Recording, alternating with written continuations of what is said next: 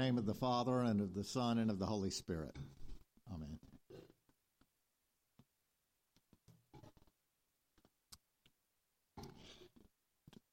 Today you'll notice the beautiful green frontal on the altar and hangings on the pulpit and the lectern.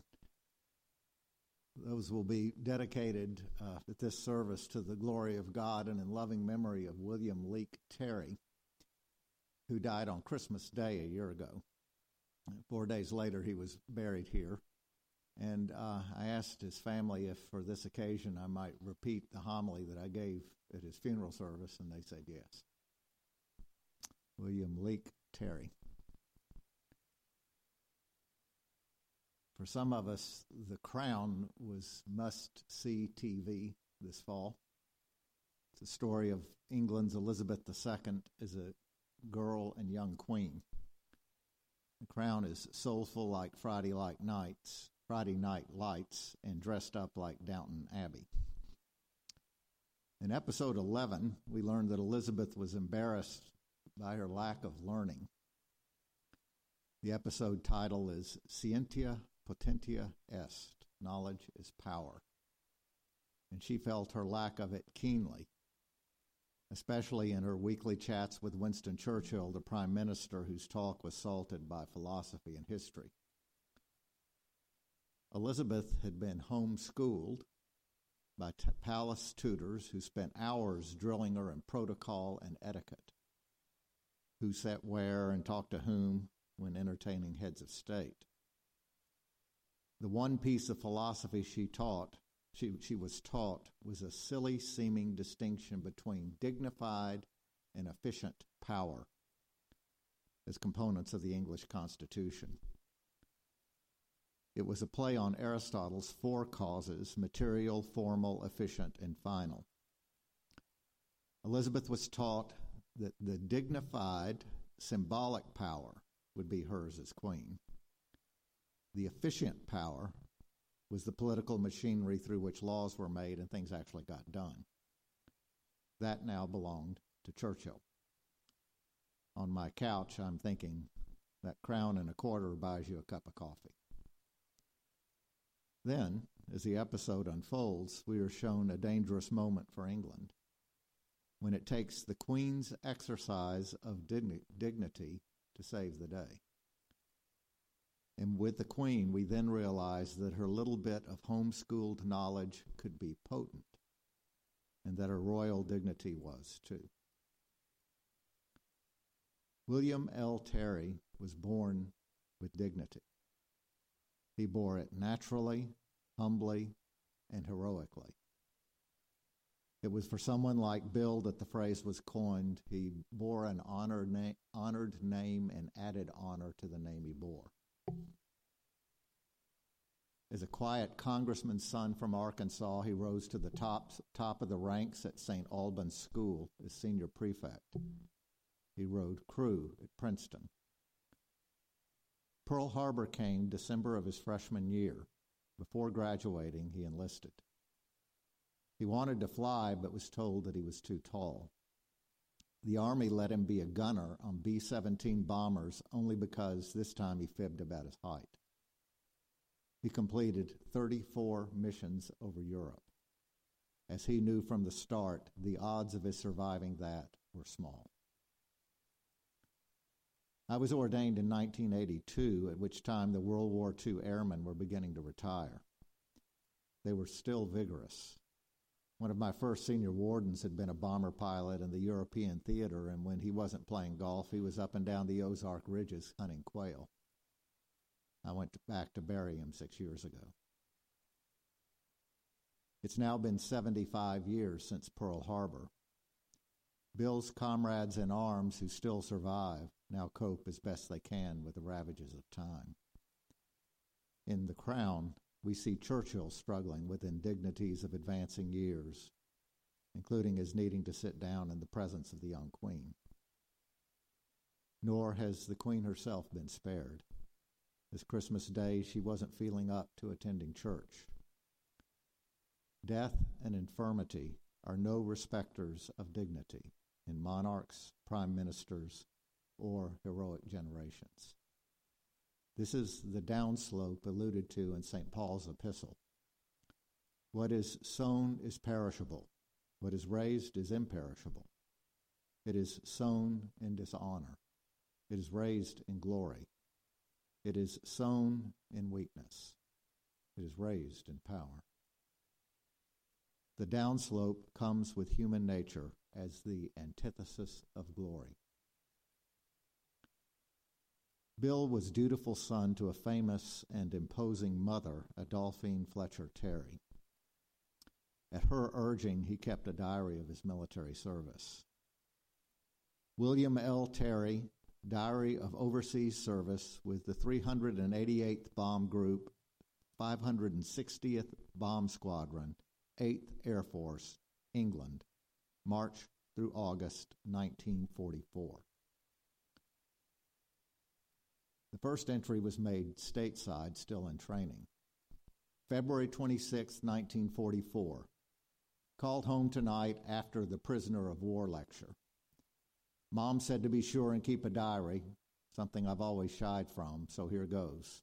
Here's hoping this lasts more than a week. Skipping forward and across the Atlantic, here is an entry from his second mission. March 28th, mission number two, eight and a half hours. Boy, we hated to get up at three o'clock. Bombed airfield at Bordeaux, long trip, heavy flak, hit in several places. Bomb rack from another plane lodged in wing number two engine cut out over target, and we had to drop out a formation and lose our altitude. Not too pleasant to be that far from home and all by yourself. For excitement, that run was about average. A result of this sort of work would be that democracy was saved on both sides of the Atlantic and that life could return to normal. That was the point of winning. That life as we have known it could happen. That life as Adolf Hitler would have had us live it did not occur. In a September 8, 1941 essay for Time magazine, a great German theologian named Karl Barth asked England and America to declare war on his own country to prevent Hitler from forcing his new order on the world. Barth was blunt. We Christians do not accept this war as a necessary evil. We approve it as a righteous war, which God commands us to wage ardently. With valor and distinction, Bill Terry did his part to win the war. And then he came home to court his girl, Betty Kilberry, his friend and neighbor, Sanford McDonnell, who would go on to run McDonnell Douglas Corporation, urged him on. Sandy called Betty Betty Boop, and Boop for short. Bill and Boop would have a knack for making daughters. And life in the free world rolled on. Money and laws were made, novels and songs were written, Gizmos and gadgets were invented. Men flew on rockets to the moon. Elections were held, and Republicans and Democrats took turns in office. Crises were faced, including the notorious one in Little Rock, in which Bill and his mother both played parts. Smaller wars were won and lost. Football games that felt like wars were too. After football season, blinds were brushed so that come winter, Bill and his friends could drive down to Arkansas County to their tents at Tough and drink and talk football and politics by night around the campfire and sleep warm in massive sleeping bags and then get up and out before daybreak to be ready when the wood ducks zoomed by and later when the mallards dropped in into flooded timber. When wives and daughters came down, the men could dress up camp a bit and shake the mice out of the sleeping bags, or maybe not. They had won the war so that things like that could happen. And like Brown versus Board of Education, and the dawn of civil rights for black folk who had also fought against the Nazis. And so Bill could take his daughters out to Barton Coliseum to see the President of the United States, hoisting the youngest to his shoulders for a better look. On his next trip out of Washington, that president would go to Dallas. And in springtime, you and your buddies and your families could drive up into the Ozarks on Highway 7 and then drop down to the low water bridge at Ponca to float the prettiest river in America, spending a night riverside at Camp Orr or you could laugh around the campfire about who got tumped and why at Grey Rock. And in summer, you could pull your girls up on water skis and run them up and down the lake at Scott, telling them, Don't mind the cottonmouths, they're more scared of you than you are of them, which they knew was propaganda. But you had beaten Hitler, so you could say that, do that, and so that they could roll their eyes and laugh and love you for it and they could grow up and get married or not and have children of their own two girls, one boy. And you could dote on them, take pride in them, and send them back east to college, Wellesley, Vassar, and Princeton, taking joy in that. And you could show them yourself that dignity is power, proving that by your effect on them and on your friends, your church, your law firm. You could do all that honorably, humbly, quietly, because all your life you could be that kind of man. July 14th, Mission 29, just after D Day. The best mission yet. A secret one, dropping supplies to the French patriots in the mountains below Bordeaux. Really a long run. Off at 3:30 and over the invasion coast, my first real look at it, millions of ships all along. Clouds then covered up all northern France. Let down, and by the time we reached the IP, we were at 500 feet. Saw people waving, etc. Really fun. Big bonfires directed the planes to the drop. Circled a few times, then flew back, gaining altitude all the way. Fighters were in the vicinity, but didn't attack us, thank God. On August the 30th, Bill boarded the Queen Mary for the long voyage home.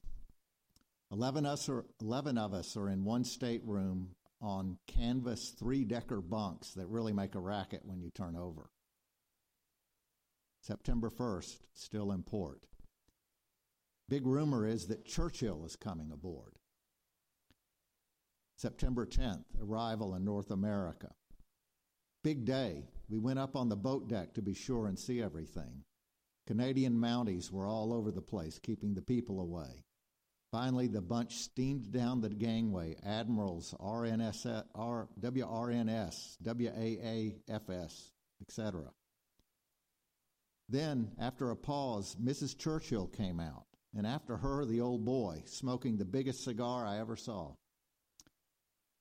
Then, after they were in the shed a little while meeting the committee, they came back out and waved to us for a little while and gave the V sign. Through the bravery and sacrifice of men like William L. Terry, the efficient powers of democracy and decency prevailed. And now, for him, something similar occurs. St. Paul says, the last enemy to be destroyed is death. The resurrection of the dead is pure, divine, efficient power. It happens because God is able and willing to make it so. Why would God want to raise the dead? What is man that thou art mindful of him? Psalm 8, verse 4. Consider the abiding love of Bill for Boop and Beth, Ellen, Susan, Eliza, Rachel, and Fletcher. What would he not do for them if he could do it? Would he raise them from the dead? He would, and no one doubts it. What I say next is set in faith. Christmas, the day Bill Terry died, is the basis for it. God's love isn't less than Bill's, it is more. As the glory of the moon is to the glory of the sun, so is the glory of a human's father uh, is the glory of a human father's love to God's. moon to sun, Father to gods. The good things in life are reflections of their source. St. Paul applies that analogy to us. There is one glory of the sun and another of the moon. So it is with the resurrection of the dead. Again, what is sown is perishable, what is raised is imperishable. It is sown in dishonor, it is raised in glory. It is sown in weakness, it is raised in power. There is our promise of human dignity retained, restored, and magnified in life to come through the loving efficiency of God. So be it.